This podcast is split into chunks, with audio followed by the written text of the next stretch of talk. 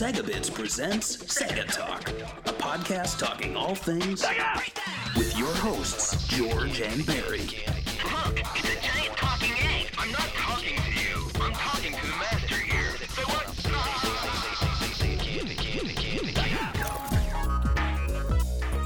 Hello, and welcome to Sega Talk. I'm Barry, with me is George. Uh, uh, George Kidd. George Kid, George the Kid. Yes.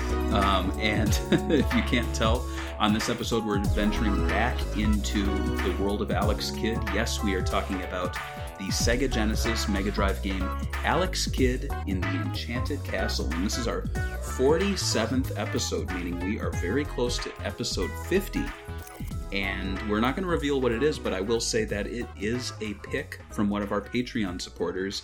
And if you like this show and you want us to hear you want us to hear. You want us to cover a specific game. If you back us at a certain tier, I believe it's the what is it, the twenty dollar tier. yeah. You get to pick what we talk about, and you don't need to keep that tier forever. You keep it for one month so it processes, and within that month you can pick your game, and we cover it. If you want to drop it back down, you can. If you want to keep supporting at that level, we appreciate that. We appreciate you. And you you know you can build them up like little credits, so you can be like, I want to cash in, and I'm picking every episode for the for the rest of your lives. and there's like a number coming up that is like special to you, and you want to like get your game on that number. You could also like pre-order like number 69, which is a good number to pre-order. and whenever 69 comes around, you'll be your episode dedicated to you, the king of 69. Seaman would be a goodish episode 69. Um, but on this episode, we're talking about Alex Kidd, and it's it's a weird choice, in my opinion, just because I don't think either one of us are big Alex Kidd fans. No. No. And the reason we're talking about it is because Alex Kidd is coming back. Like, Sega licensed it out, and a team is working on it. And this team has been working on it for a while. It's called Alex Kidd in Miracle World DX, which is kind of weird because it's not a director's cut, because the director of Alex Kidd is not working on it. No. Yeah. So I think that's a little weird. But this episode, we are talking about Alex Kidd in the Enchanted Castle, also called Alex Kidd Heavenly Evil Castle in Japan, and Alex Kidd Martial Sky in Korea. Uh, Marshall Sky. so this Martial Sky, like martial law, I don't know, Sky Law. Um, the game was released to the Sega Mega Drive in Japan on February 1989, and in the U.S., I was going. The original notes said that it was a Sega Genesis launch title in August. We'll get to that, and I think this is breaking news. Some people know about this, but no one's talking about it. None of the wikis have this information. So basically, it came out late 89 or even early 1990 uh, in America, and the European release was November 1990. So that's right. Um, this was not a launch title, despite every source on the internet saying otherwise. So, like I said, stay tuned. We will get to that. This was the fifth game in the Alex Kidd franchise. Uh, Enchanted Castle also has the distinction of being the only 16 bit game in the franchise. Mm. And like other titles in the series, the game was a side scrolling platformer. The game was developed by Sega R&D 2, which you can hear more about in our Alex Kidd in Miracle World episode. But Mark Cerny of uh, the Sega Technical Institute, and he's he's with uh, Sony now, right? Yeah, he's been. Uh, he did the whole PS5 thing. I mean, four and the five. Yeah. That's insane. Uh, but he described Sega R&D 2 as a sweatshop. it's probably true. and um, and uh, yeah, and we we did dive into it more on the uh, Miracle World episode, but it's really hard to find development stories from R and D two games because they really just cranked them out. yeah. Um, they didn't even like elevate their game makers to be like, this is Yu Suzuki, this is uh, Yuji Naka, this is so and so for Alex Kidd. They they didn't do that. Um, and so and- it's uh, and I think this is why my memories with Alex Kidd, and I know this is the next question, right? We're going to talk about our memories with the franchise. Right. I think yeah. Well, why don't you share them? Go ahead. I think for a while Sega was doing like all their eight le- tier team was like doing uh, arcade games. So you had Outrun, you had Hang On, you had you had all these games coming out on, on arcade that, and then they, they we got Yu Suzuki and other uh, names, and I feel like it took a while for the console side to like catch up in talent. And I think in the Mm. early '90s, that's when it really started hitting off with like Shinobi. Like the Shinobi sequels were coming to home consoles. Uh, Streets of Rage was a console exclusive, and you know Sonic the Hedgehog, of course. But uh, Right. this one right here, I played it way late. I remember thinking like, um, I don't even know how I played it. It might have been in one of those like, you know, when you like get like er, like early ROMs when I was testing out the Sega Genesis uh, ROM on my computer. And uh, Right. I think this is one of the game, one of the early games I played because I accidentally thought it had something to do with I think Castle of Illusion because they both have castle in it, Oh. and this one's enchanted, the other one's an illusion. Um, even though it has nothing to do with it, I just kind of assumed because Alex Kidd does do kind of time travel in uh, different games where he goes Right. to Shinobi World. Um, Yeah. So I kind of just assumed that because I was I'm dumb. But uh, early memories, I don't know. I thought it was kind of ganky. It was probably not the worst game I've ever played. That's all I kind of remember. I just remember it being kind of like an average platformer with uh, Right. a lot of problems. And I think there's a lot of other better platformers, like I don't know, Adventure Island, uh, that I enjoyed back then uh, when I was small, younger. So to me, it's like I could see why Sega kind of removed themselves from Alex Kidd, even though they had like what five entries. Yeah, five or six. Um, and yeah, so for me with the game, I I don't have distinct memory, but I'm almost sure that this is one of those games I rented for a weekend. Didn't get too far into either because it was too difficult for me, um, or because I just didn't enjoy it. But looking at the cover art, it is weird cover art, and we'll we'll cover that. But it does have like a very Indiana Jones kind of vibe to it Mm. which would have appealed to me at the time. I also really liked um, Quackshot, and so that game, which also kind of ripped off Indiana Jones, um, I could see myself seeing Alex Kidd and going, "Oh, okay, platforming adventure game, kind of looks like Indiana Jones. I'll, I'll check this out." Um, but yeah, it- honestly, like I. Uh, the first stage is really the only thing that I see, and I think, okay, yeah, I've uh, I've played this, I've played this. Um, but outside of that, no, I really I don't have any strong strong memories of this. Um, it's just that first stage. I really do feel like I've I've played briefly. Um, yeah, so uh, speaking of how many Alex Kidd games there are, you might think Alex Kidd in the Enchanted Castle was the final game in the series. However, Alex Kidd in Shinobi World released to the US and Europe in 1990, and to my knowledge, there was no Japanese release of Shinobi World, which meant Enchanted Castle was the final game in the series in Japan. However, hmm. the reason we are recording this episode is because, as I mentioned, Alex Kidd in Miracle World DX was announced by Merge Games, Jankenteam, and Sega for a 2021 release.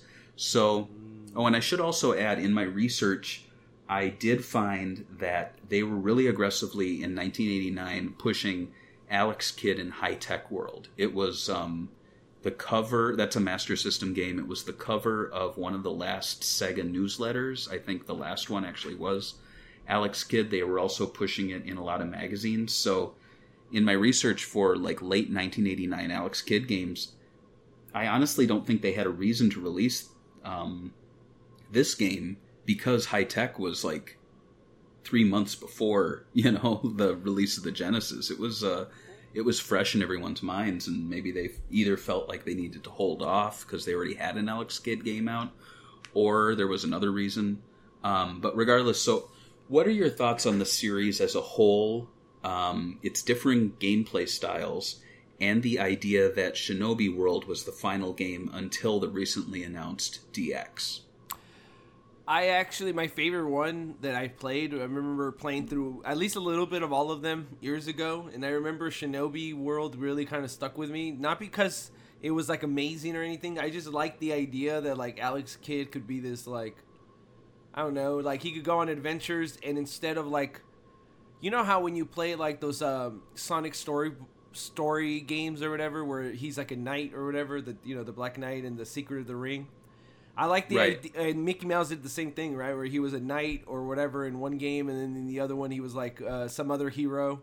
Um, I like the idea that Alex Kidd could do that, but within Sega franchises. So if you want to release a racing game, it's like uh, Alex Kidd in Outrun World, uh, and I, I kind of like that aspect of it, and I thought they did a nice job of like making uh, the Shinobi world a little kiddie-ish.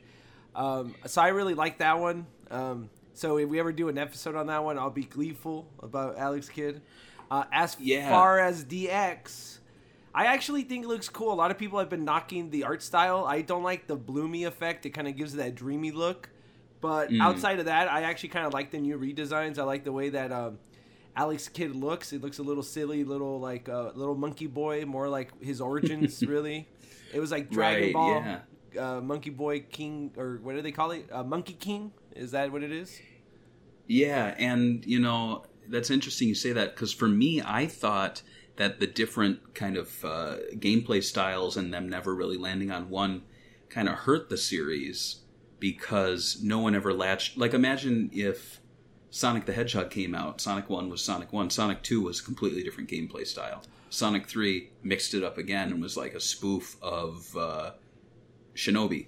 you know, I mean, that was Alex Kidd, but at the same time, it showed that he was very versatile. He could be a racing game, he could be a platformer, he could be an arcade kind of. Uh, there was the one with the little girl. I forgot which one that was. Um, was that the Lost Stars? I think that was an arcade uh, release, and then it came to Master System. Um, as far as the recently announced DX, I think I well, I think it is a smart move to just like straight up take inspiration from the first game. I think the mere fact that the game has so much history, they really should have announced, and maybe they still will, but I don't think they will. Kind of more influence from other games, so you could be like, oh, his BMX bike design from that game is in this, and there is a Shinobi costume, and there is a Lost Stars mode where you collect the stars, and there is, you know what I mean? Like, have nods to all the series within this. Yeah, like I think that uh, would have been smart. like uh, kind of like establish a platforming formula, and then within that formula have like a every stage is based off of a Sega game that's come out in the last year or something. You know, kind of a way to Right, like exactly. like connect the worlds back then. And I think this is really early on in you know Sega's history of gaming. '89. I feel like. Mhm. You know, there's a reason why the Sega Genesis was called the Genesis. It's kind of like a uh, redo for the for them as a console creator, especially with Sonic. And I think he was just, our Alex Kidd was just shy a couple years, maybe. If they gave this game, uh, I don't know, maybe a year more of development time and like rethought everything out, and like maybe he could have been viable. But I mean, after Sonic, it's kind of hard to go back to Alex Kidd, dude. For sure, yeah. Yeah. And um, I mean, I will say that Enchanted Castle it was notable for bringing the game back to its roots. Um, it for a lot of people, it felt like the first real sequel to the original, and Enchanted Castle was uh, within the launch window. You know, so in that context, it was clear that the target audience were people who owned the Sega Master System original, and they were seeing the Genesis coming out, and they're like, "Oh, look, it has a recognizable game that I was used to there." Um, other games on the console that I'm trying to think. So, Space Harrier did have Master System ports. Um, Alex Kidd had Master System games. So there was a few titles there, but the other ones were really like Altered Beast released to both platforms at the time. Um, Thunderblade released to both platforms. These aren't all launch titles, but they released within that launch window. So, talking about the Genesis, um, the games released within the launch window clear, clearly pushed the machine as part of um, Sega's home arcade and part 16-bit Master System. So they were really pushing games that brought the arcade experience home, and they were also pushing games that were like, "Hey, remember that Master System game? Here's a 16-bit version." Um, so, what's your opinion on how Sega? I didn't really know how to phrase this, but how they framed the Genesis at launch? Because I guess I could think of an example when the Xbox One was announced. They were really pushing it as a multimedia hub more than a game Yeah. machine. That's true. Um, so in this case, when when the Genesis was first being launched, they were very clearly pushing it's the arcade experience at home, which was something they did a lot with the Master System, Yeah. and they were kind of you know dangling Master System uh, franchises in people's faces, saying like, "Hey, check this one out." Um, but honestly, like, did I mean did that that characterization really did change over time? That's a question I asked, but I, I'm answering it now because, as we both know, 1991 saw a big reframing of the Genesis. So, what's your opinion on that original kind of idea of what the Genesis was at launch? And you saw in that commercial too. Um, I don't know if you've seen it, but it's like the Genesis drops from the ceiling and saves everyone from the uh, 8-bit NES. Remember that one? Of one? course, yes, yes. Yeah, Um, yeah. So what's what are your thoughts? I think that Sega's always kind of like marketed their consoles as an arcade machine, which is kind of like one of those things that I, I always wonder why people want. Like, I want a new Sega console, of course, but like one of the things that Sega's always done, even Master System, Genesis, Saturn, and even Dreamcast, was uh, this is the arcade experience at your house. Um, and that's something that like I, I it's not as valued as it used to be back in the day. And so I think that was the smart way of doing it. I think that probably sold a lot of people at this time because I mean, or, or 88 or what 89. I mean, I guess if you're in Japan, the the Mega Drive came out in 88, right? Um, Right. It was there was like this renaissance of like arcades, right? So especially in Japan, so that makes 100% sense. And I'm actually kind of surprised. Did Sega of America really push the Master System? People like try to push the Master System existing fan base to the Genesis. It's like I feel like this would have been more of a uh, I don't know European I- slash like Brazilian like move. Yeah, so I, I really think that in America they were pushing the home arcade, and I f- and they were pushing the celebrities, and I think in Japan because of the 1988 release and because the Master System Mark, what is it, the Mark Seven, Mark Three, Three, Mark- three. um, uh, it was you know fresh in people's minds and they liked it that um, in other territories they were pushing it as like this is your upgrade from the master system. And i think in america they were like no we want nothing to do with that. So with that in mind you really didn't see that hey it's the new master system. They were really rebooting themselves with the genesis mm. name. But despite that because they had to localize these games because otherwise they don't have a really strong library it does kind of give that vibe that they are pushing master system titles on the on at the onset. And it i guess for in their case doesn't help but in alex kidd's case does help that there's so much familiarity here between the original game and this game So Yeah. one of the things we talk a lot, I mean, one of the things I've noticed as you know, like this has nothing to do with this, but like as a collector, you're a collector of Sonic the Hedgehog stuff, right? You've like Right. gone online and you've seen the massive amounts of like crap that like has Sonic the Hedgehog pictures on it, right? right Like I always wonder, is there somebody that collects Alex Kidd stuff that has like all these like, look, I have an Alex Kidd jacket and I have this that came out in nineteen, you know, eighty nine for this launch game and this one in eighty six for this party and this pin. Like, you think there's that much stuff made of Alex the Kid collectible?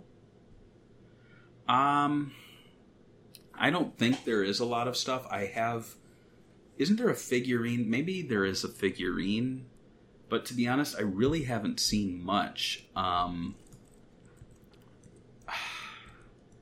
It's gr- it's that just, is that is a good question It's just one of those. i don't think things, there's much right? It's because like he's supposed to be a mascot, but like, how many other I guess pseudo mascots were there back in the '90s? Right? Remember when everybody wanted to have their own?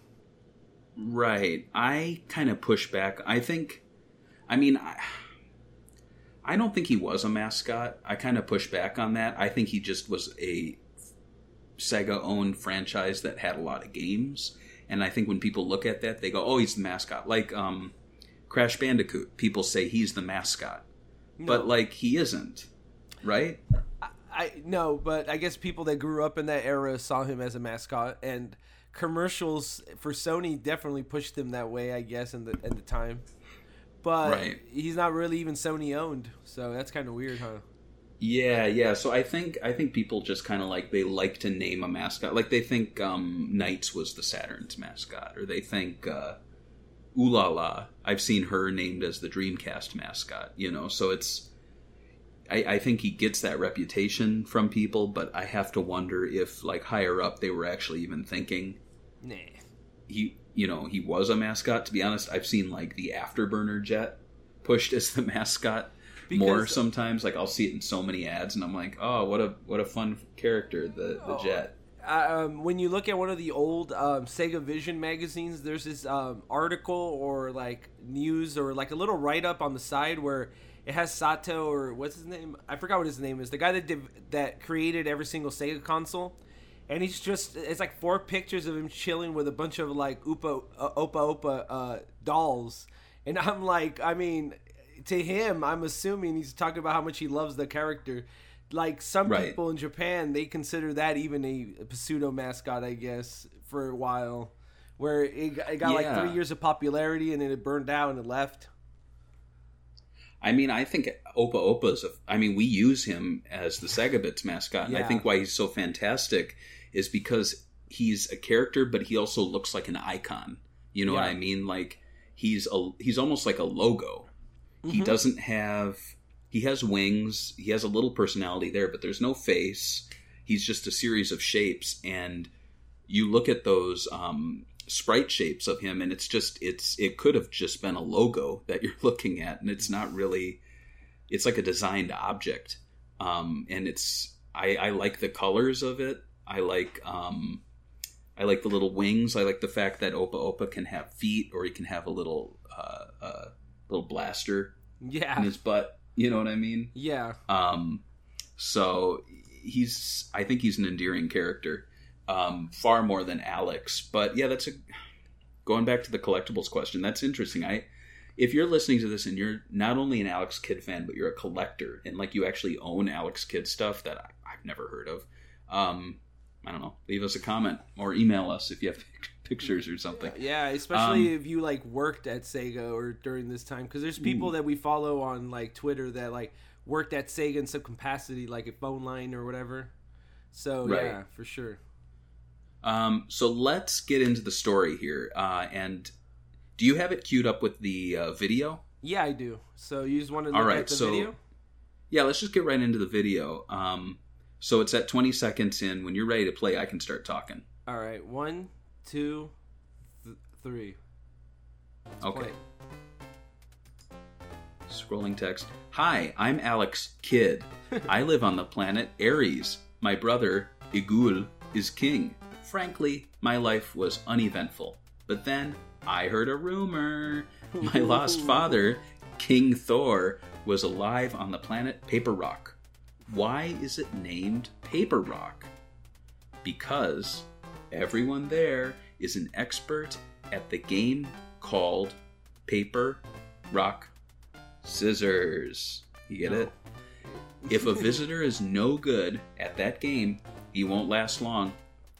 My family didn't want me to go, but I have to find out. Is my father still alive? And uh, that's that's the plot of the game. Um, How does that make you feel? how does it make me feel? Like, uh, well, it, first of all, it sounds like if I went back in time and I read my stories in second grade for creative writing, that like that's exactly what my stories would be like. They kidnapped my father. Oh, oh, people here have to know how to do rock, know how to play tag. Right.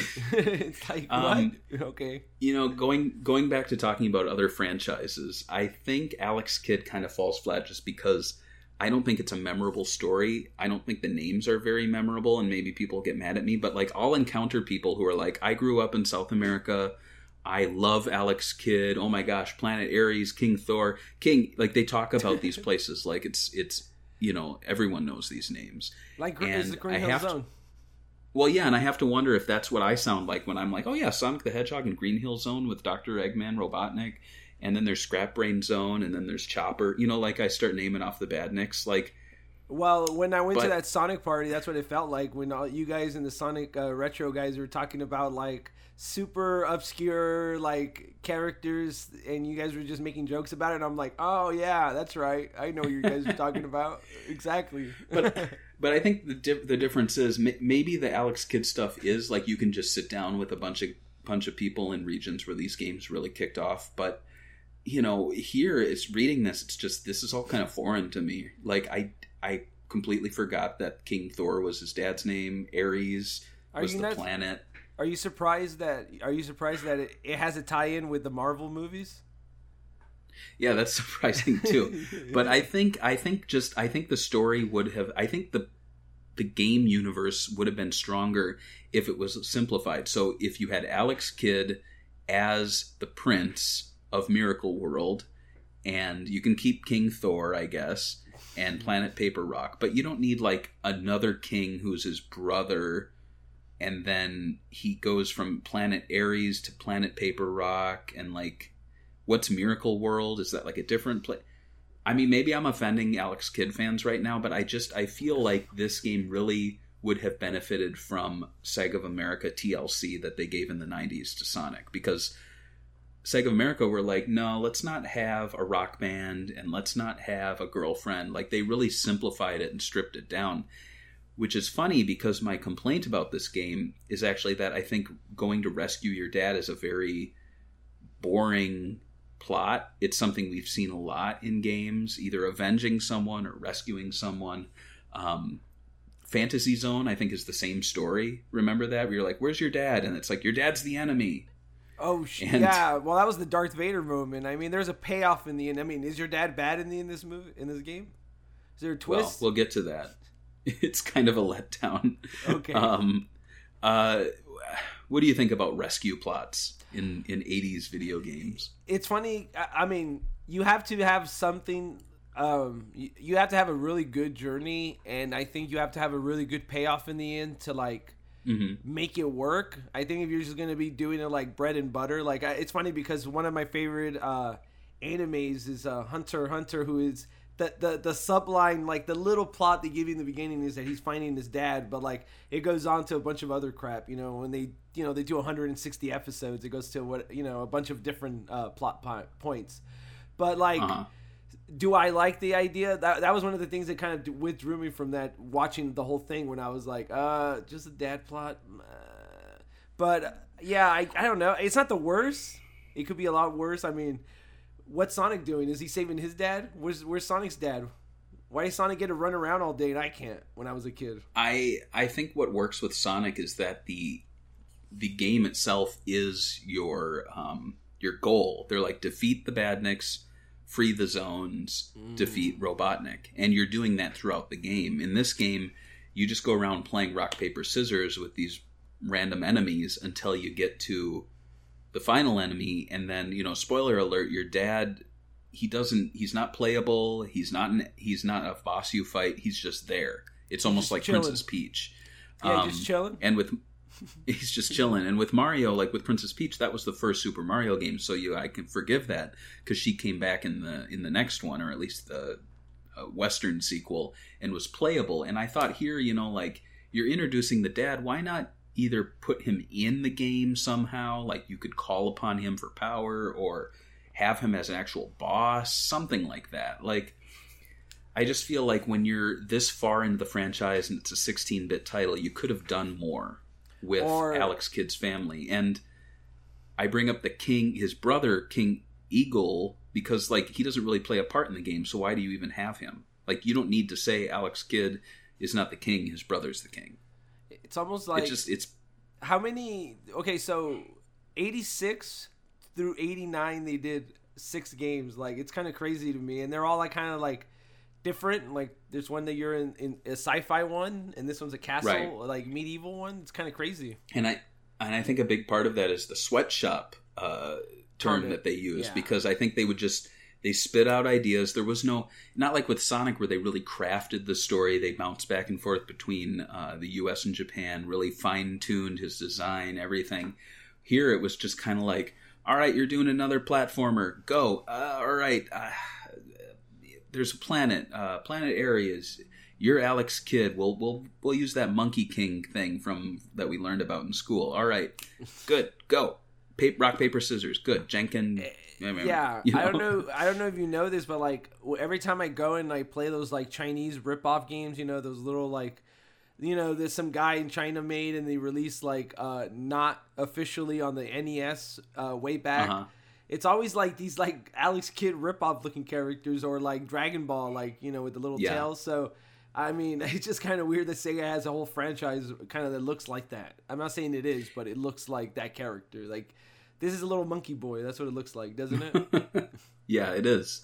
Yeah. Um, let, us talk a little bit about the gameplay. So, um, as mentioned, Enchanted Castle is a lot like the first game in the series, Alex Kidd Miracle World, which is Sega Talk number 30. Jump back and listen to that. Come back, resume this episode. Um, it controls uh, like your typical platformer, jumping and punching moves. Doorways can be entered by pressing up, like that's common. Um, however, inside you will play a game of rock, paper, scissors to obtain items, which also require your collected money to place bets. So you have to go in, have the money. You aren't able to buy the item. You have to play a game of chance to win the item. Um, there is an item that allows you to see what your opponent's hand is, which is extremely helpful. Kind of removes the whole chance. but I think you have to, yeah, but you have to win that. Um, in the American release, in the English releases, a large weight falls on the loser's head. Well, in the Japanese release, the loser loses their clothes. And I don't know what this means, but Alex Privates are covered by a tiny elephant, oh, which makes me think if they're saying the little elephant trunk is like the size of his wiener, I, I maybe, and it's like maybe. maybe it's a regular size elephant, and Alex Kidd's that big. So, And um, can you guess what boss fights are like? uh, isn't this one where you just literally fight? Like, there's no. This is not rock paper scissors fights, is it? No, it's rock paper scissors. oh yeah. man. So, um, I don't. I all right. Look, I, I will say I think this game is enjoyable. I think it's a fun little early Genesis game, but it's very clear that they were cutting corners here when they were like, "All right, we developed a rock paper scissors system. How should we use it? Have it be every item shop and have it be every boss fight. It's just like Yeah. what? It's, uh, and there's no like, like, me- like mechanic that's like interesting behind it. It's like you either win or lose, right? Like, oh, I'm buying an item. You either get it or don't get it, right? Like if you lose, you don't Right, get you the either- item.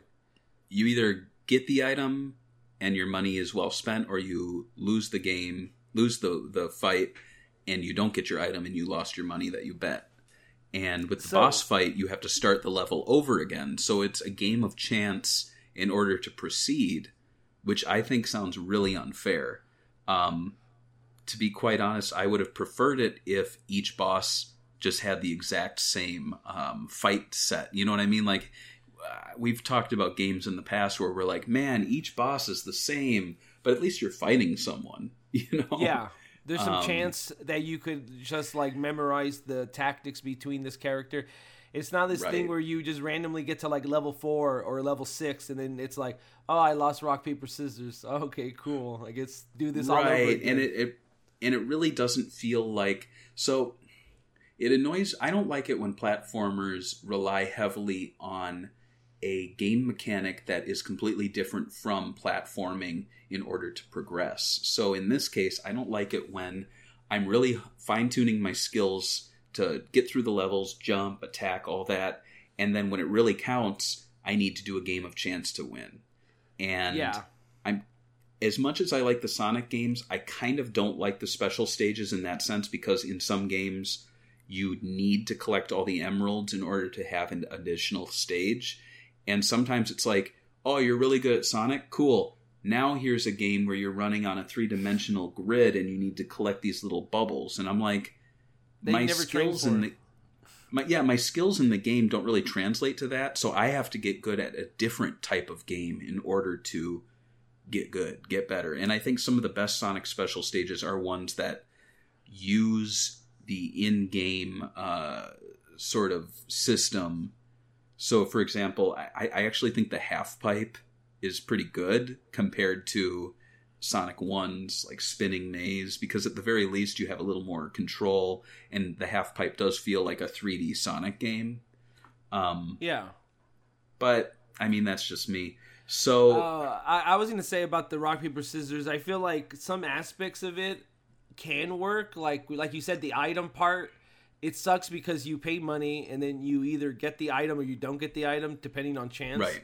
And there's other games that kind of like these new rogue-like games. I don't know if you played any of these, but like the Binding of Isaac, uh, you, it's kind of like random weaponized. So you could have done like, oh, it's three weapons you could pick, depending on if you win. I guess if you win, you get a different weapon, and if you lose, you get a different different weapon, and it's random. It would have been better because you at least get something, but there's some some random some randomness to it, so you don't get what you want. So you're always on your toes experimenting with new items. Like something like that could work, Right. but not giving you an item is dumb. Like you know, Right, and I will say I do like how because I um I played the game a bit before we recorded, but I also watched a playthrough, and um in the playthrough they would do things where they'd like jump with the pogo stick, get really high, and then they'd pause, switch to the pedicopter, and they'd start going up in the sky. And I thought that was really cool that you could switch items on the fly like that. that is pretty Like, cool. yeah. that's pretty cool and it reminds me of um, uh, the item shop in fantasy zone where Yeah. But the difference is you can enter the item shop whenever you want because you own those items. And it's not like only entering the item shop allows you to change what you're using. And so with that with that in mind i feel like alex kidd does kind of lift some ideas from fantasy zone and improve mm-hmm. upon them. So I, I just I feel like Alex Kidd in the Enchanted Castle is like one ROM hack away from being a really great game. Yeah, for and sure. I Like- just I think yeah. like doing that whole like I told you like items rethinking that uh and how that Mhm. works and then maybe just the bosses actually having some gimmicks where you have to memorize some patterns I think would have worked. Like maybe the item shops only gave you tokens to try another game of rock paper scissors against the boss. So you could go through the stage and all the items themselves were like out and about scattered and collect money and all that, but when you went to the item shops you were only buying extra chances against the boss. So you could like rack up like 9 of them and then once you get to the boss, you might have that um that magic no what is it the necklace we'll Yeah. get to the items here Yeah. or you might have um you know you might have like six chances so you're like oh i'm gonna make this and sure that's like super easy but like i've already dropped 45 bucks on this game because apparently that was the going that was the price for the game when it released And that Um, was uh back then so that's like in nine, 1989 dollars that's like a million dollars today. it's like Yeah, yeah.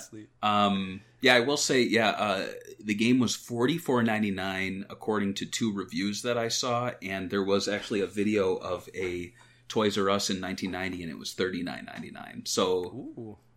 you know that's not that bad of a price terrible. back then. No. Yeah, yeah. Um, let's go through the items here real quick. So we've got the magic ring, which shoots Ooh. fireballs, the pogo stick, which allows Alex to jump extra high, and I think that's new to this game. Oh. Um, the motorbike, you can run over enemies in Alex's path. The cane, which allows him to levitate. Um, is that a Japanese thing? Canes to help you walk, dude. They don't help you. they, don't, they help you see things in your way. Well, there was that guy that that uh, Cowboy Bebop one where it was like an uh, umbrella, right? And he would like Yeah. float. that makes Um, sense with the wind, you know. That's true. Uh, there's the helicopter, which allows him to fly and shoot missiles, which I think is called the pedicopter because of the pedals. Mhm. Yeah, But people are like, oh, he's a little boy, petty, pedifont. yeah, yeah, Uh, yeah. The That's- cape, which, yeah, which is invincibility, and then the necklace, which allows you to read the opponent's mind during the scissor paper rock match. Um, from this list, what's your favorite item and what's your least favorite item? I, I, I actually maybe the, I, I don't the cane probably because I don't is the least favorite, but my favorite obviously is the necklace because you don't have you could read the rock paper scissors, bro. You don't even have to do it. And why does it say uh, scissors paper rock? Come on, it's rock paper scissors. Everyone These, yeah. knows it. That's a little that- copy paste on my part. So Um, uh, you don't say it like that in Chicago? What is it? Is it over there? Scissors, Yeah, we paper, call rock? it uh, we call it bada bing bada boom. ah, yes. Yeah, What's yeah. your least Uh, favorite item? My my favorite would probably be the uh, helicopter, and my least favorite would probably be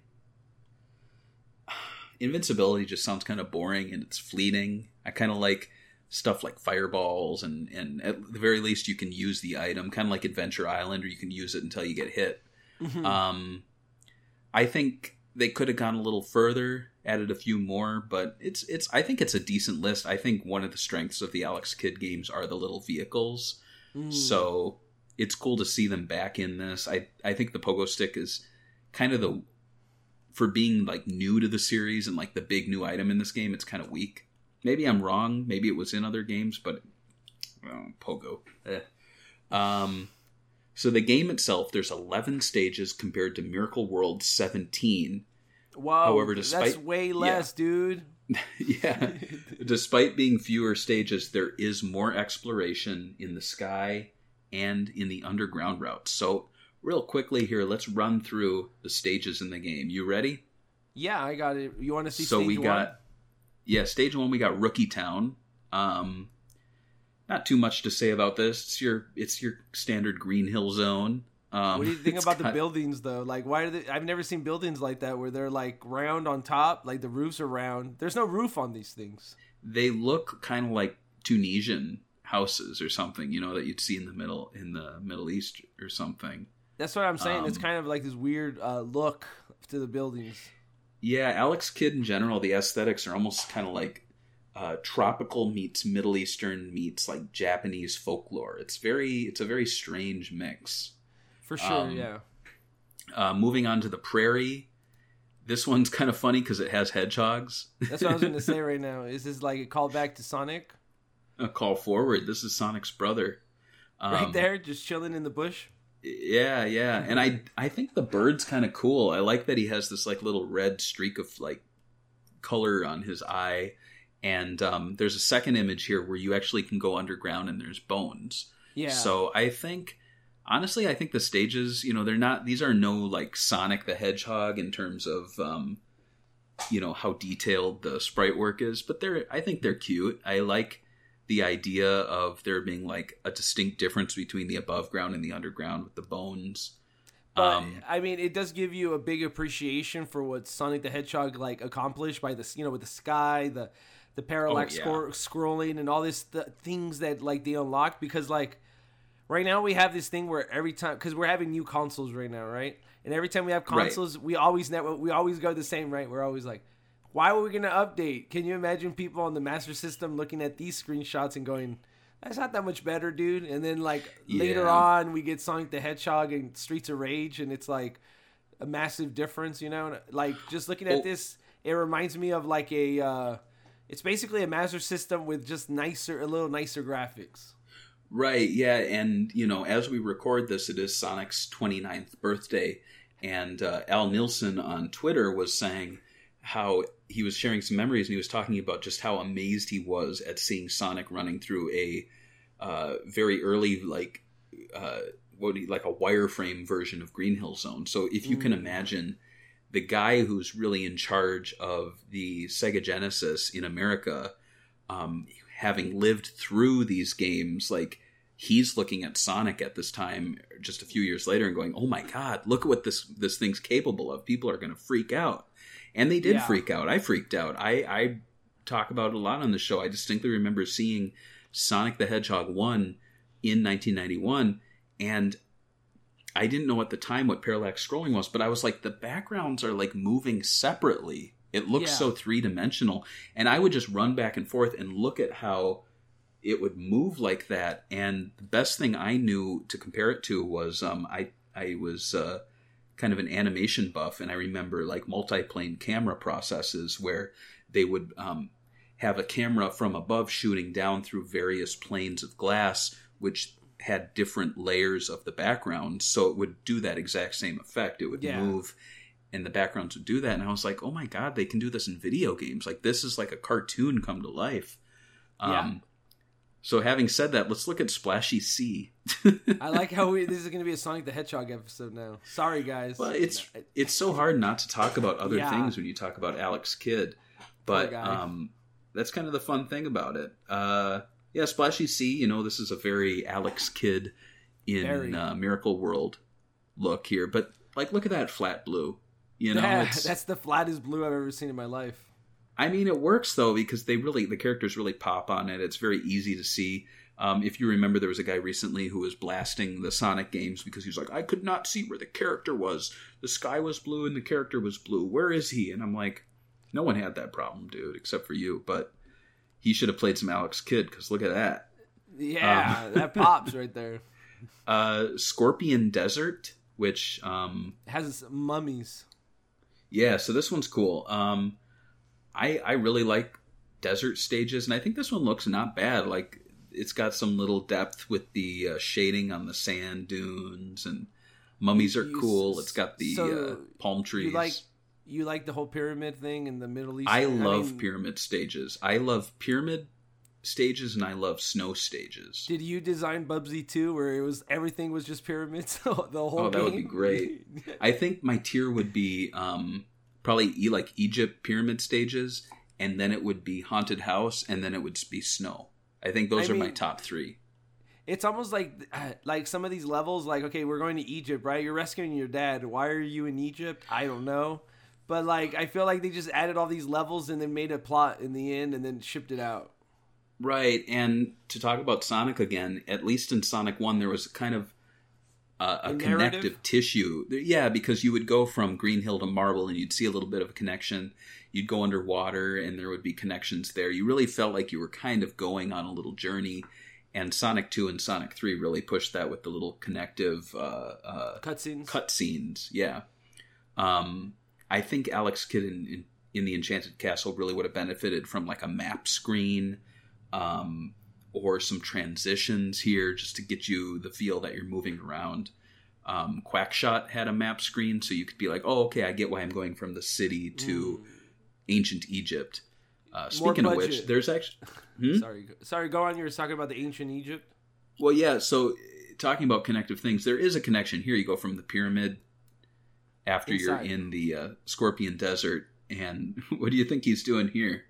Uh he's trying to hide from uh, bad Yeah. from bad people that's what it looks like Uh, but he's smiling though look at him he's like smiling while he's under that rock it's gonna crush him but he's smiling and it's kind of weird. Like it, it's the background almost feels like it's all in the background, even the ground itself. You know what I mean? Yeah, So it looks like he's just no floating 3D. there. There's like no 3D Yeah. where it's like the back is further back. I don't know what's further back in the screenshot. It's just like a bunch of Egyptian drawings and bricks. Yeah, We're gonna get so many thumbs downs from Alex Kidd fans. Um, I hope not. uh, me too. Let's check out Hi Ho Forest.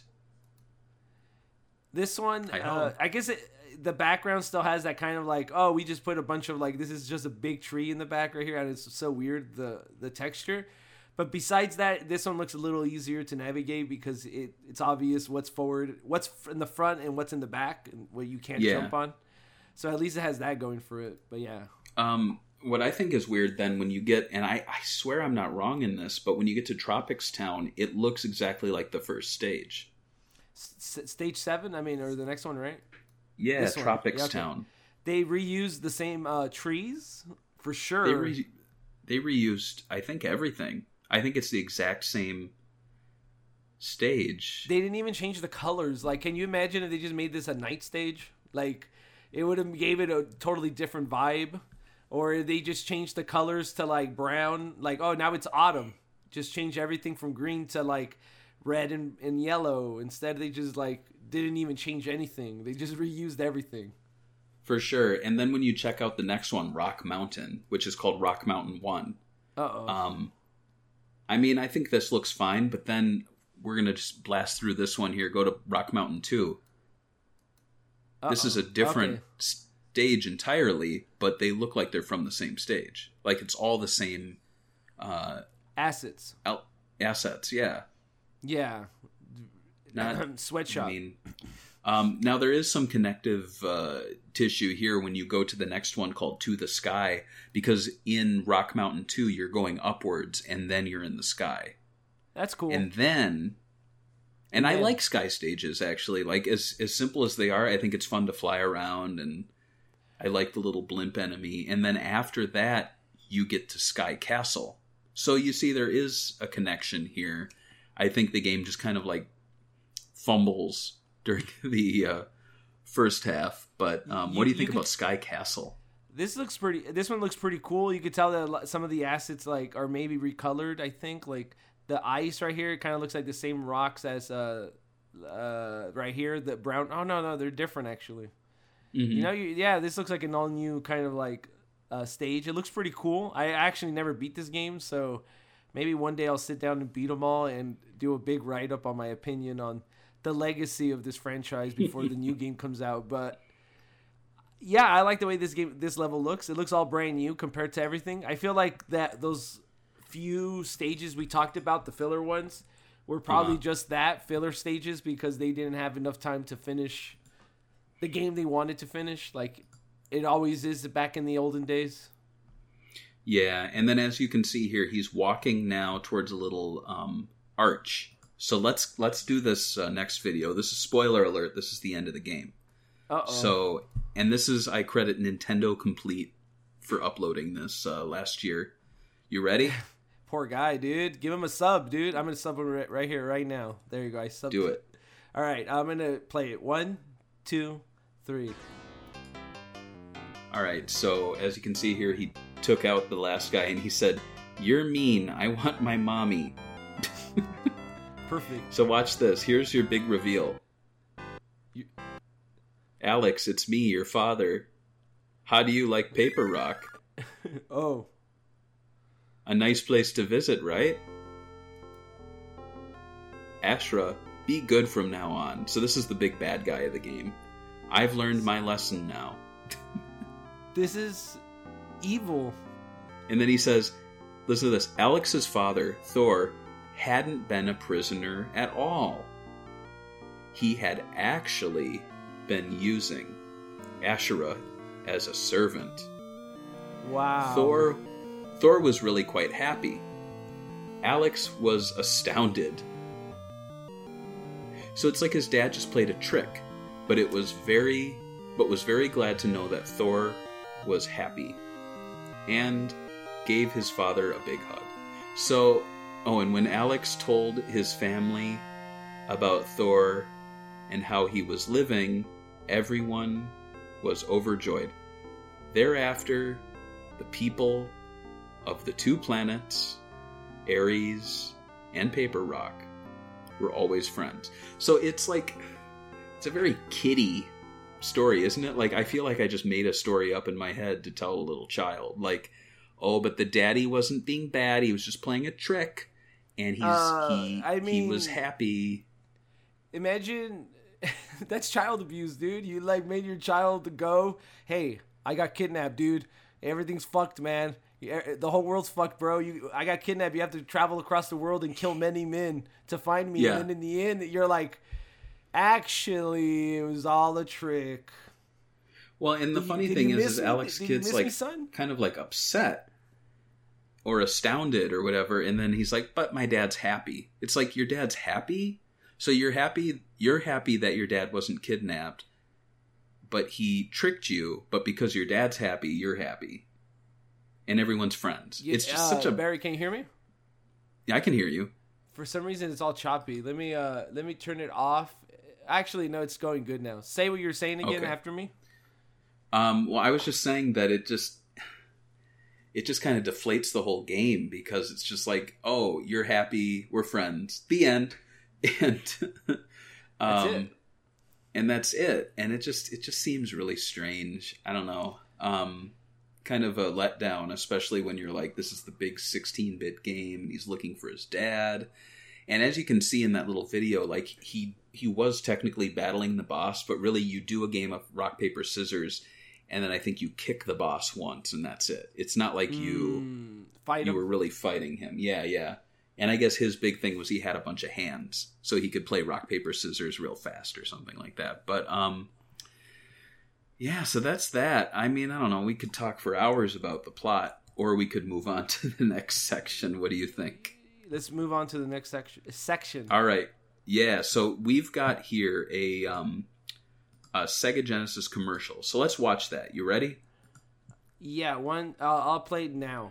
What's the hottest 16-bit video game system with true arcade games? Great So for those, uh, stereo listening, it's a kid playing a Genesis, and all these games are flashing by, Beast, Uh, Space Harrier 2, Altered Beast, Golden Axe, Super Hang On, Forgotten Worlds, uh, Revenge of Battle, Arnold Palmer, Shinobi, Tommy Lasorda Baseball, Truxton, Last Battle, Arnold Palmer, Zoom, Nor- Zoom, Tournament Golf, Zoom, uh, Thunder Force 2, Genesis. Ghost and Ghouls. Mystic Defender, Rambo 3, generation in video games. Sega Genesis. Now, this kid's just like losing it.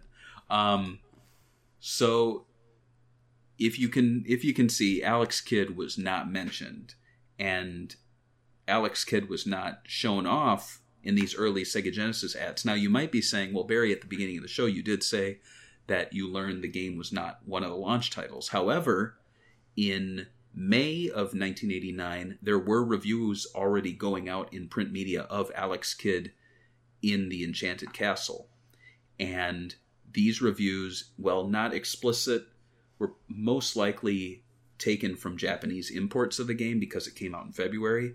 And I think what Hmm. backs this up is they do talk about um, the Janken. What do, what do they call rock paper scissors in the Japanese Janken. version? Jake, Yeah, yeah. So they do talk about Janken, and if you play the American version of the game, they don't call it that. They call it rock paper scissors. So, despite this, Sega did clearly know that the game would be coming out either early 1990 or late 1989, and yet they still opted not to put it in their ads. So, I mean,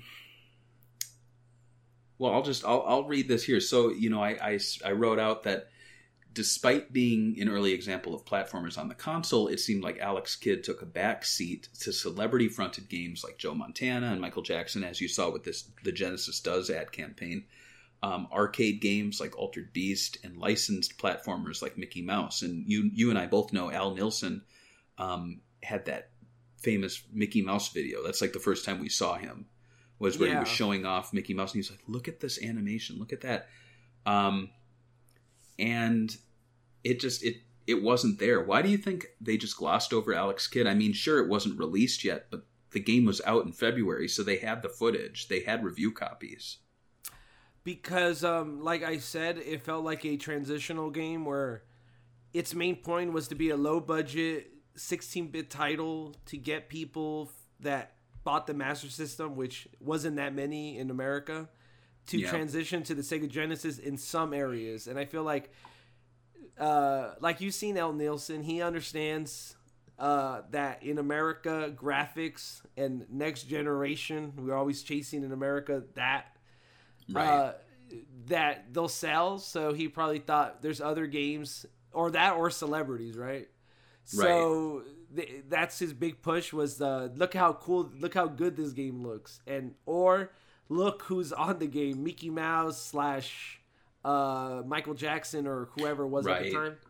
So I could see that in his marketing perspective and the way his uh, tensions or intentions to sell a console in America were, it makes 100% sense why he's like, this game is uh, not doesn't have the graphics, doesn't have the clout, and doesn't have a celebrity, right? So it's like Right. kind of goes against his marketing. It's also not extreme either, so it kind of goes against the Sega Genesis branding at the time. Yeah, absolutely. And I, I actually I reached out to Al Nilsen, who um, you know we're talking about him. He was the director of marketing at Sega of America from 1989 to 1993. We asked him to share his memories of the game when it released with the Genesis in August 1989, and he actually pushed back and claimed that the game was not a launch title. And I was like, "Wait, what?" um, and so I thought I was done doing these notes, and I had to go back through and I dug further. I reached out a to a friend of the show, Ken Horowitz of Sega16.com, who we've actually had twice on our Swing and Report Show podcast. Like, I completely forgot we talked to him so much.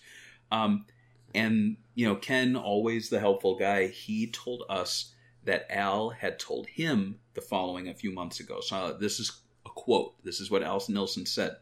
He said, For some reason, I don't remember Alex Kidd as a launch title. I always draw a blank on this title.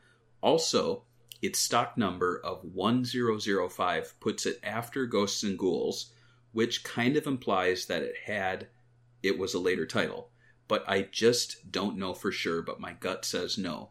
Stock numbers were assigned by category of game, first two numbers, and then numerically by the order they became a planned part of the product line. Sometimes they match release, and sometimes they don't. Um, the fun of developing and marketing software. But the initial titles were pretty accurate since they were the only titles we had. So, with that in mind, 1 0 would be the category, and 0 05 would be Alex Kidd. And I'm assuming categories like action adventure. Mm, So maybe 1 0, and then 0 5 would be the fifth game, which means you're already five deep, and the Genesis did not launch with that many games. You know, you look at those early ads, which we'll we'll take a look at in a little bit, but like all they show is really um, like Space Harrier, Thunderblade, and Altered Beast. They don't show that much more than that. So yeah. so, with that in mind, um, I referred back to an article that I had planned to show in this episode, backing up Alex Kidd as a launch title. Because, can you bring up the Sega's Genesis? Do you see that magazine? The the magazine one, the the preview. yeah, like the two pages. Yeah, I got it. Um, so, if you can see it here on the far right, it shows Alex Kidd games Yeah. right there. So, I was like, oh, it was a launch title. But in reading the article itself here, they do say that um, it's just releasing with a handful of strong titles, um, and they only list Space Harrier 2, Super Thunderblade. That's really it. And then they push Altered Beast. So, despite being mentioned, shown here on the side, like it's it's not clearly said that it was a launch title. It's just shown there. And um, worth noting too, uh, Thunderblade did not release as a launch title. That released um, about two or three weeks later. So if we are just talking about games that came out August 14th, 1989, you know, the first day that the Genesis is in America, I don't think you could have bought Alex Kidd. In fact, as you'll see here, so um, reviews for the game, like I mentioned, they hit in May 1989, um, and GamePro and Video Games and Computer Entertainment Magazine had these. Um, I think they were playing the Japanese version, which released February 89. And, well, I skimmed both of them, and they don't really mention anything like the characters losing their clothes, which would be a very clear sign that they were playing an import. Um, they do mention Janken, and I don't think it's possible that they were playing review copy or were playing American review copies from Sega. I think they were just playing what they had on hand, and based on articles like this, they knew Alex Kidd would be releasing with the Genesis. Does that make sense? Yeah. Um, so if you want to bring up this next one, it's that multicolored ad. It has a choo-choo train and a little Cherry Merry Muffin doll. It's up. I got it. Yeah, so um, further digging showed no sign of Alex Kidd in early ads for the Genesis, only listing, and I'll list them off here Altered Beast, Soccer, Last Battle, Super Thunderblade, Tommy Lasorda Baseball, Thunder Force 2, and Ghouls and Ghosts. And not to say that those are launch titles, but those all released within the launch window because this ad is from October 1989. Additionally, there is a Sears 1989 Christmas catalog, which I actually own. Wow. and I got this from a store in my neighborhood that sells like uh, nostalgia stuff. And I was like, oh, I will buy all of these old catalogs because you can see here it's got the uh, Sega Genesis um, advertisement yeah. here with the games. Yeah, yeah. So, uh, you know, they're selling the Genesis for 189.95 Ooh, and then the price. games they advertise here are uh, Super Thunderblade, Space Harrier 2, Tommy Lasorda Baseball, Super Hang On, Thunder Force 2, World Soccer, Ghouls and Ghosts, Last Battle. That's it. Which one you need to buy though? Last Battle. Remember that one? Probably It's Last Black Battle. Belt too. Yeah, right? Um, but yeah, I mean, you can see right there, like, there's no sign of Alex Kidd anywhere. And this is the Christmas catalog. This is December now, so that pushes us up to December 1989. I will bet that Alex Kidd did not even re- release in 1989, despite the uh, back of the game saying 1989 copyright. Um, I would almost guess it was a winter or even spring 1990 release. And the only thing I really had backing that up was that there was a video on YouTube showing someone walking through a Toys R Us in 1990, and you can see Alex Kidd there. The game's priced, like I said, at $39.99, which is a little lower, but I think it might have launched at that price because sometimes they'll go like knock five bucks off to look more appealing. Um, yeah, so there you have it. Alex Kidd was not a launch title, and I don't even think it released in 1989. So which just if, like if you have any of your uh, YouTubers that you follow and they're making videos of them crying, talking about how Alex Kidd uh, is one of their launch title games on the Sega Genesis, they're lying to you. right, Right? it just yeah, and it but it just goes to show that you you can't rely on Wikipedia, you can't rely on uh, Google searching Sega Genesis launch games because time and time again you'll get lists showing Alex Kidd in the Enchanted Castle, and it's not a launch game. It's not even a, a launch window game. I would argue. Like if you're releasing early 1990 and the system came out in August 1989, um, yeah, that's like that's really far removed and yet we still bundle in like you know some people might claim super thunderblade was even though it released in uh, september so Hmm. that's the news george alex kidd not a launch title anyway um, Yeah. despite releasing within the launch window which is likely within six months of the console's release alex did not see much if any marketing and um, do you think do you think Sega was wise just to not waste their time on Alex Kidd?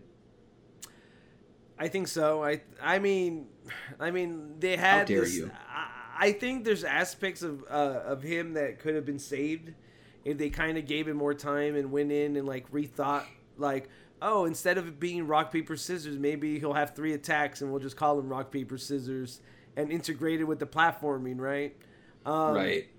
um, or you know, but like just continuing this whole thing where you have to do rock paper scissors and give it up to chance. It's kind of hard for me to think of kids back then not being upset that they uh, mastered a game and they lost by chance. Like, there's no actual strategy. It's kind of hard, right? Like, Right. Yeah. so. and I, what are your opinion on that? I mean, I, I think by the time it was coming out, Mickey Mouse was already the big platformer. I think Sonic the Hedgehog was maybe not in development because that is kind of early, but Sega of America were starting to think we should start trying to find a new platforming game that'll really wow people. Um, so I just think by I was gonna say I wouldn't even be shocked that if we like dig deep into the history of the illusion game that like maybe there was even a plan to like make it a uh, like a Alex Kidd game where he just like in this random castle world. Like in the end of the day I feel like Mickey Mouse and having the Castle of Illusions game kind of put Alex Kidd to the to the side faster than I mean of course Sonic the Hedgehog was the nail in the coffin for I think for I think Mickey Mouse not being the leading game on the platform, but like I think Sega was uh, uh, obviously smart to make their own IP and their own character instead of relying on Mickey. But I do feel like Mickey probably took his spot, Alex Kidd's spot. He's more popular. He's a slower platforming game, uh, highly animated compared to this. So I, I don't know. I just feel like the evolution of him would probably be I don't know like what would you rather play as a kid Alex Kidd a, a thing you never heard about in the 90s or an, a Mickey Mouse game like when I was a kid I used to like rent a really bad Mickey Mouse game on the NES or I saw it wasn't that bad but I used to rent it over and over again because it just had Mickey Mouse on it like that's it like when I was a kid that's all I cared about it didn't have to like I'd never heard of Alex Kidd so right. yeah and I think that goes hand in hand with their their relying on celebrities and games that really wow graphically. And I think Alex Yeah. Kidd just didn't have either one of those. I mean, even Space Harrier 2, despite kind of being a janky sequel, is cool looking. Like that's a good way to showcase your game. Um, let's let's talk about the game's development. I know we're an hour in here, but this is going to take a really long time. No, I'm just kidding. Uh, Surprisingly, very little is written about Enchanted Castle's development. The game lacks a staff role, and the staff have only been revealed in various interviews. So we have Kotaro Hayashida, role unknown. uh, we have Reiko Kodama, we know very well, and Yeah. maybe the designer of the game. It's unknown again.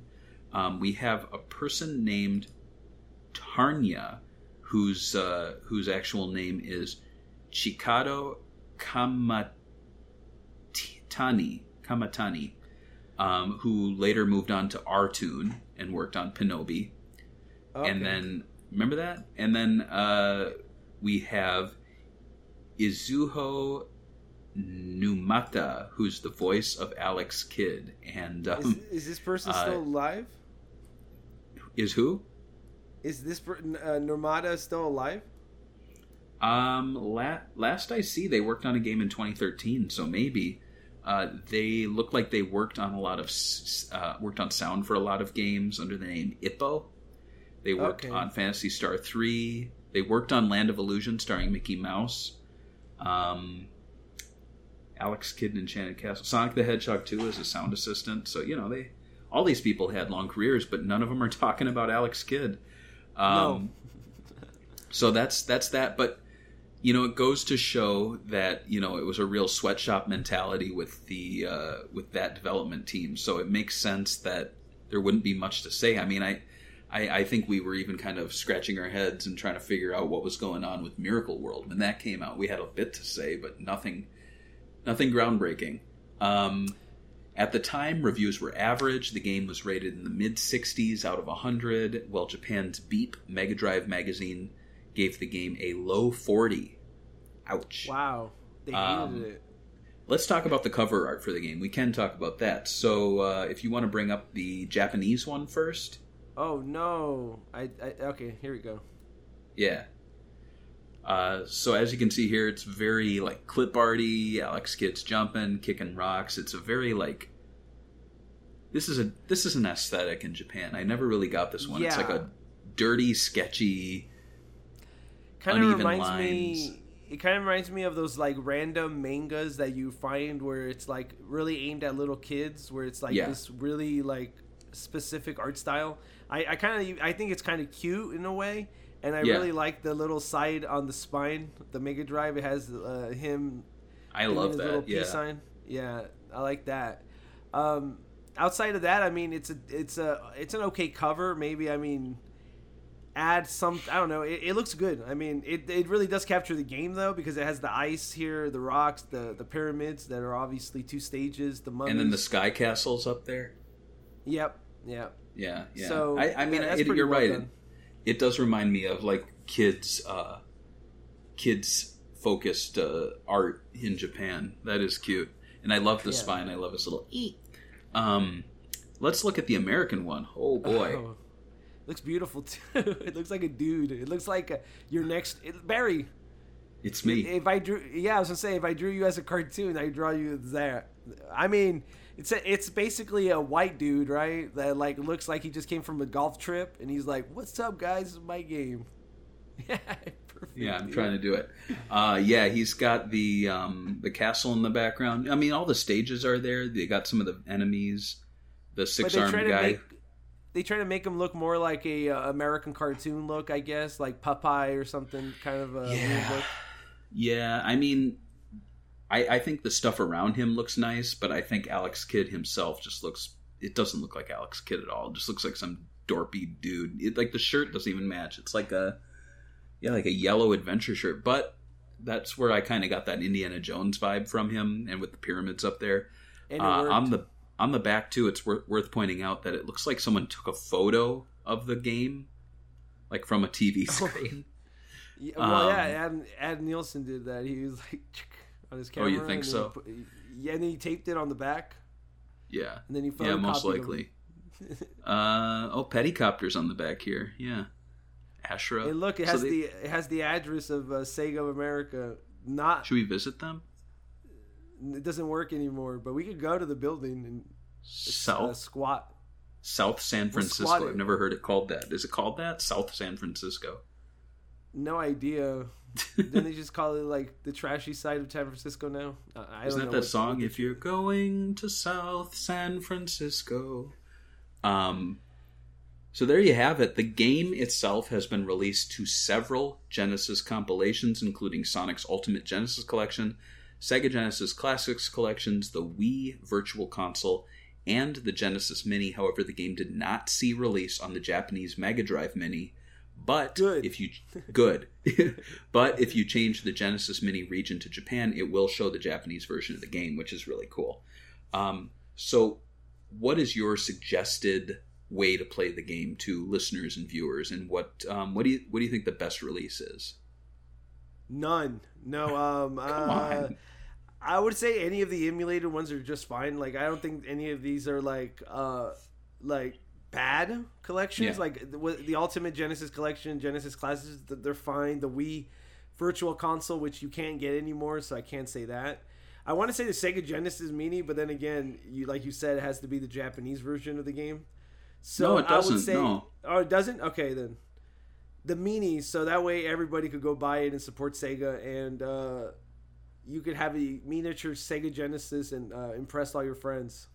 When they come. Right. I, I think the Genesis Mini is the best one because there's a lot of early master or early uh, Mega Drive games on there, and the fact that if you switch the region, it does have the Japanese version means you get to check out the uh, the nudity mode and see and see uh, Alex Kidd's little elephant trunk. Um, I mean, you know. Uh, That's what I don't think any of these versions are bad, but to be honest, I think either the the original on the cartridge or the Genesis Mini one is the best way to go. Um, yeah. Uh, so, um, Alex Kidd in Shinobi World would end the series for decades, and Enchanted Castle is seen by many as the last game in the franchise. From there, Alex made cameos in Sega Gaga and the Superstars and All Stars series, and we go into this more in Sega Talk number 30. Um, Yes. And you can also hear more about Alex Kidd in our Superstars tennis episode, which is number 37. Uh, Alex Kidd has since been confirmed to return, as we mentioned, in 2021 in Alex Kidd in Miracle World DX by Merge Games, Jankenteam, and Sega. So, Damn. George, to wrap things up, because I don't think we'll talk about Alex Kidd for a while, but I think we will return either to discuss his other games as one episode or maybe Shinobi World. I feel like that would be a really fun one to talk about.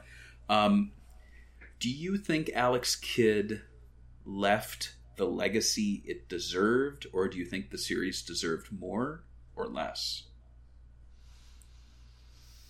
Oof, that's a hard. That's kind of a hard question because like me and you didn't grow up during the time with Sega when they were on the Master System. We didn't know what it was like to like go into playground and and start and be like, yeah, I own a Master System, and everybody like ninety percent of people own an NES.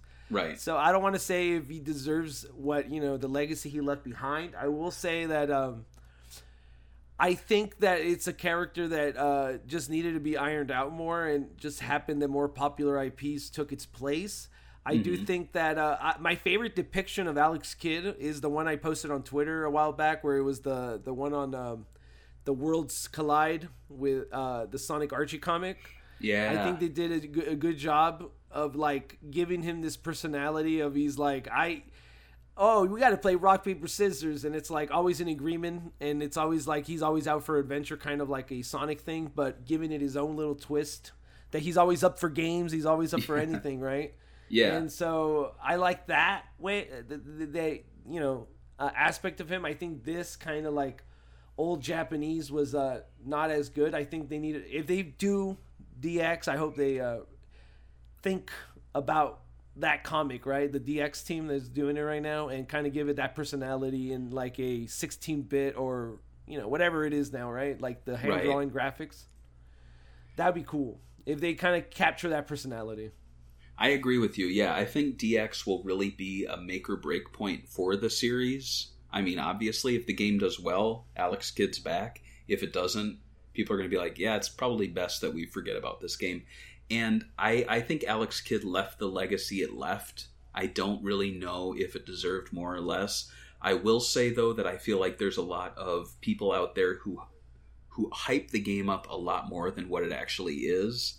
And and Mm. also I feel like there's a lot of people out there who are like, you know, you'll, you'll see on, on Twitter or stuff, they'll go, Sega, give us another Alex Kidd, give it, give it, give it. And it's like, I want to ask these people, like, have you played the games? Because they're they're average. I mean, they're fine, but I don't think they are deserving of Sega taking the time to revive them, which is why I think it was a smart bet to license it out and work with a team who is passionate about the series and is already putting the work in. So I think that's great that that it's happening. I just think I mean I hope do- people I mean- enjoy it. we we deal with Sega fans a lot on Twitter, and are Yeah. you surprised at some of these accounts that pop up where like it's a Twitter account that like it's always used and always retweeting, and it's literally all based around like Alex Kidd. We have a few of these people that like retweet us and like comment on some of our stuff, and it's like uh, profile all Alex Kidd, and he's only talking about Alex Kidd. It's like I don't understand. Like, there's like this cult fan base for this character that like isn't anywhere near mainstream, obviously. But Right. I mean, I, I would say I don't. I don't understand where anyone finds the time to do that for anything. It just seems strange to me to like put so much effort. But Shenmue fans do this all the time. I'll see this guy and he's like, "I'm I'm aspiring to be an actor and I will only post about Shenmue on Twitter." And I'm like, "Where are you finding time to do this? Like, is there more that defines you than that? I don't know." But I mean, I guess that's what a a, a dedicated, obsessed fan does. Is they like do stuff that people would go, "Really? You're doing that? Okay, all right." I will Um, say that at least for Shenmue, the the at the time the advertisement for that was like insane. At least. Oh, like, no, don't but I like think- Alex Alex Kidd had that insane push ever. Right. I think I think Shenmue was a series that kind of cultivated that fan mentality and, and I think earned it, even though I think some of the fans are, you know, over the top, but that's what some fans are. I think with Alex Kidd though, it's just I have to ask them like, did you really play all these games and think they were like awesome and like top tier Sega? I mean, if you did, then more power to you. But let's be honest here, guys. Um, but you know, I, I I like Alex Kidd. Nothing against him. I'm glad he's coming back, and I'm interested to see uh, what the franchise brings. And you know, talking about Alex Kidd for over an hour here, I really want to go back now and check out all those games that I glance, you know, skimmed over when I was going through ROM collections. Um, so let's let's round things off. Let's finish things off with memories from our Patreon members. So if you support us at any level on Patreon, you get to share your memories of the game, and it will be read at the end of the episode. Um, so here we go. We have two uh, mainstays. We have Daniel Andres. He says, I remember when I first got this game for my Sega Genesis, either in 2012 or 2013. It was my first Alex Kidd game, and I thought it was all right. I didn't really like the box art that much, but the game itself was tons of fun and was also filled with lots of charm. I do get a good smile out of the Janken mini games whenever they popped up. I haven't touched it since uh, and no longer own that copy, but I do still have it on multiple collections that I own. Uh, Nicholas Schaefer says, What? He's gonna hate this episode because we made fun of the Janken. What? Uh, Nicholas Schaefer says, So I'm a big Sonic and Sega fan and always will read about this mythical mascot before Sonic. And when they came out on Wii, I got all his games. This one was definitely my favorite because it's 16 bit, but I will say I'm glad Sega went with Sonic. Still, Alex Kidd for Smash and pumped for his upcoming game. I think I, I missed a word there, but uh, Alex. Oh, Alex Kidd for Smash. He wants him in Smash Yes. Brothers. Of course. Why I wouldn't don't you speak. want him? I don't speak your language, kids. I'm sorry. When you say for Smash, I think you're talking like the Hulk or something. You know what I mean? Or, yeah. Um, of course. but I, I'm pumped for his upcoming game too. So uh, until we play that and until we talk about Alex Kidd again, you can join us on the next episode where we'll cover. Um, oh, can. I can't wait. yeah, yeah. it's my favorite game. Oh, game. yes. Um, Oh, so from myself and George, thank you for listening. And George, say the last word. I'll see you guys next time. Bye.